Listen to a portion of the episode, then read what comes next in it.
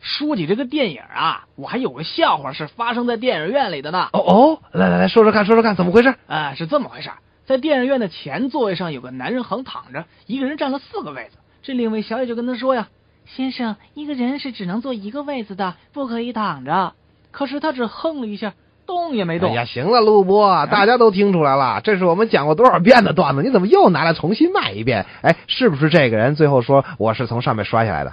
哎呀，啊，你太聪明了！什么叫聪明？本来就讲过，你想想，可是啊，这个故事后面的发生是这样的，它还有内容嘞。后面又发生什么事儿了？昨天晚上啊，我睡得正香呢，一阵急促的电话铃就把我吵醒了。哎呦，这是谁大半夜的打电话吵人，可真够烦人的。是啊，我也纳闷儿啊。喂，我是陆波，您哪位啊？这谁呀、谁呀、啊，请你赶快到笑话医院外科，有人受伤了。他说完就挂断了电话了。谁谁受伤了？我一听就急了呀，管他是谁呢，先看看再说呀。我到了医院一看，哎呀，我差点急乐过去。你有人受伤，你该急疯了才对呀、这不急才了？疯了呢你！那他到到底怎么回事啊？你知道受伤的是谁吗？不不知道。就是我小外甥啊，他爹。 嘿，哎怎么会是他？哎，这下你可惨了， 他爹一受伤，这小外甥又归你管了。哎呀，这其实都是次要 那的，那那那那主要的又是什么呢？主要的是我那小外甥他爹是从电影院的过道上摔下来的啊，。他那啊前面那人是他呀。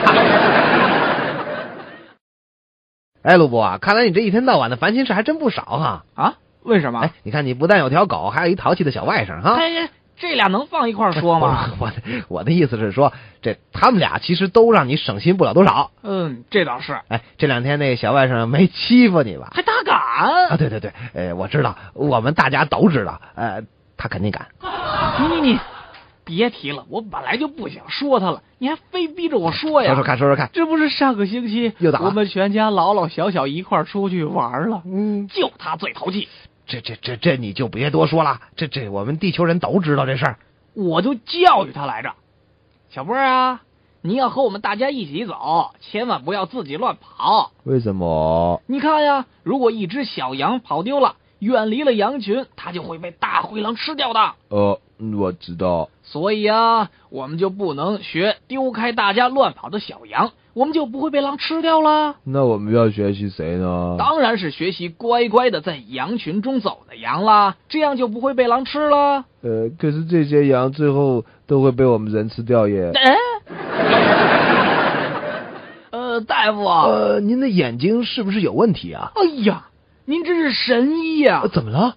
我还没有说，您就已经看出来了。啊，不不不，我的意思是说吧，哎呀，您什么都不用说了，您就快点给我看看吧。呃，好吧，呃，依我来看吧，您至少应该先来配一副眼镜。哦，这样会有效吗？呃，我我也不太知道，但是我我我有一点可以肯定，至少这样的话，您不会在想看医生的时候跑到银行里来了。啊，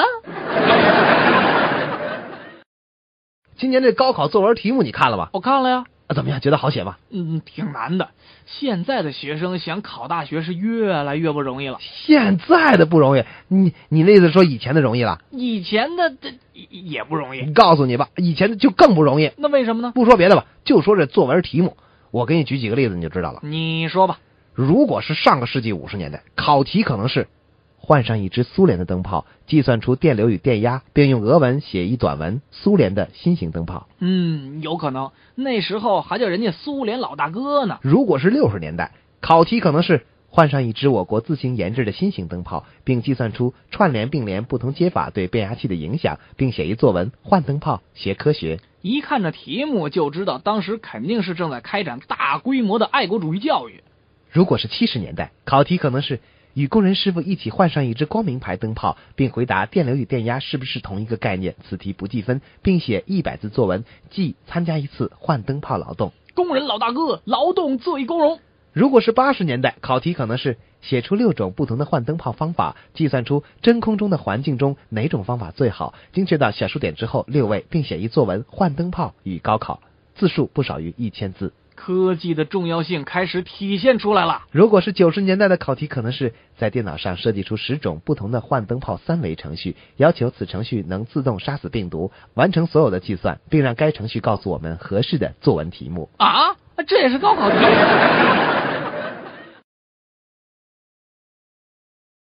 有一天，英语老师带着录音机来夜校上英语课，并在课堂上播放了一首著名的歌曲，名字叫《老橡树上的黄丝带》。呃，这首歌的确非常好听啊。听歌曲之前，老师简单叙述了发生在歌曲背后的故事。这这歌曲背后还有故事呢。有一个服刑快要期满的犯人，在临出狱之前写信给他的妻子，请妻子在家门口的老橡树上系一条黄丝带，以示原谅。他坐车经过这里时，如果看到黄丝带，便下车，说明他已经得到了妻子的原谅，否则只好继续乘车远去。多么感人的故事啊！讲完了故事，并听完了歌曲，英语老师就要同学们用英语写出自己的感想。这难道就写呗？就是啊，其中有一位同学这样写道：“虽然我已经努力用功，但英语成绩仍然不理想。老师若能原谅我，请在下次上课时头上系一条黄丝带。”嘿，老橡树脑袋呀！后来老师再来上课的时候，虽然头上没有系黄丝带，但却围了一条黄色的丝巾，说明老师已经原谅了这位同学，同时也没有公开这位同学听歌曲之后的感想，给这位同学留了很大的面子。从此以后，这位同学便更加努力的学习英语，并以优异的成绩毕业了。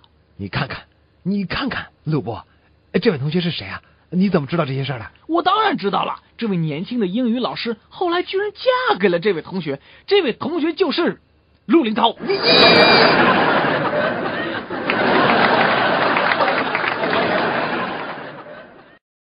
哎，话说有一天，陆波去接小外甥放学，因为不听话，陆波正在狠狠教训他的小外甥：“你为什么在学校里和同学打架？你说呀！你不说，今天别想吃饭。”说完就打了小外甥屁股两巴掌。你小外甥可不管你狠不狠，抬起头就对你说：“你叫什么呀？你凶什么呀？还打人？我打个电话就可以找人来把你放倒。”呀嘿，陆波那小子那股子牛劲儿也上来了，也不管什么大什么是小，又大声的对小外甥说：“你你有本事你打，来给你手机，我就不信你把谁给叫来。可不是嘛！”嗯，这是陆波的小外甥拿了手机，还真跑一边打电话去了。回来的时候看见这舅舅啊，他仍站在那儿喘粗气呢，对陆波就大声说了：“舅舅，有本事你站在那儿别动，我豁出去了不吃饭，三十分钟以后你就知道谁来把你放倒。”太嚣张了吧！就这样，三十分钟以后，学校的广播喇叭响了。接陆小波同学的家长，请到学校叫我出来。哇塞，教务处不会吧？陆波这个时候也有点害怕了，但想想是在教务处应该不会有事儿，也就放心的去了。陆波领着小外甥来到教务处，一进门就看见一个头发染成金色的青年对陆波深鞠了一躬，说：“请问您是陆小波的舅舅吗啊，呃，我就是啊，？”陆波正在琢磨着，平时这小外甥是不是和社会上那些坏孩子们一起玩，所以就让这个金发青年来放倒陆波了。这个时候，那位金发青年又说话了：“哦，很抱歉让您久等了，这是您要的十份夏威夷披萨加淋淋鸡，还有一箱上等的奶油冰淇淋，总共是一千三百块钱。我倒。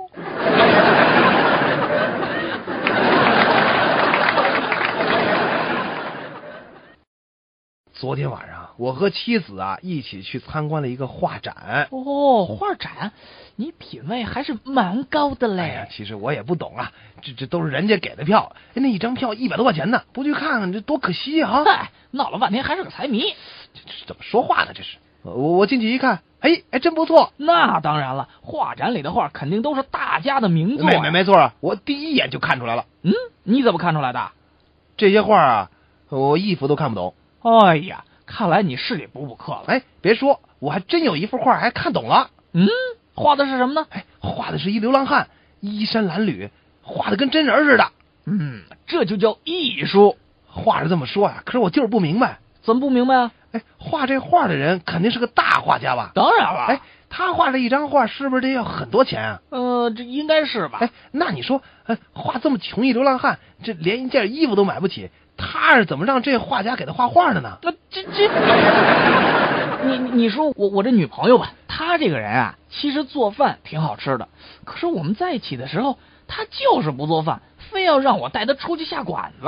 不是，这要求挺正常的呀，怎么了？你你说她会做饭，可是偏偏不做饭，是不是可气呀、我说小陆啊，和我比起来，你可幸运的多嘞。你你怎么了？哎，你知道我老婆吗？和你女朋友正好相反。啊，相反，是啊，就说她，她本来不会做饭，可偏偏要做，还得让我吃。说有一家大公司的老板出差在外。这一天接到秘书打来的长途电话，呃，是陆经理吗？啊，是我呀，有什么事儿啊？啊，有有一件事情要跟您说一下，您家里养的狗从屋顶上掉下来摔死了。啊，什么？你难道不知道我平时是有多喜欢这条狗 吗？呃可是这么大的事情你怎么可以打电话呢？我一点思想准备都没有，你知道不知道？那那那那我应该怎么办啊？你应该发电报，那那怎怎么发呢？第一封电报你就说我们家的狗上房顶了，第二封电报你就说我们家的狗从上面摔下来了，最后一封你再说它摔死了，这样就说多好啊！你明白了吗？哦，我明白了。这点小事情还用我来教？以后就这样办事就行了。嗯，好的，老板。就这样，又过了两天，经理果然接到了一封电报，呃，这封电报上怎么写的？电报上只有一句话：“您的母亲上房顶了，待续。啊，”今天早上下雨了，你你看见了吗？当然看见了，可是我正在雨中走的时候，从我身边呼啸而过了几辆消防车。这又有什么奇怪的呀？你想啊，这么大的雨，怎么会有地方着火呢？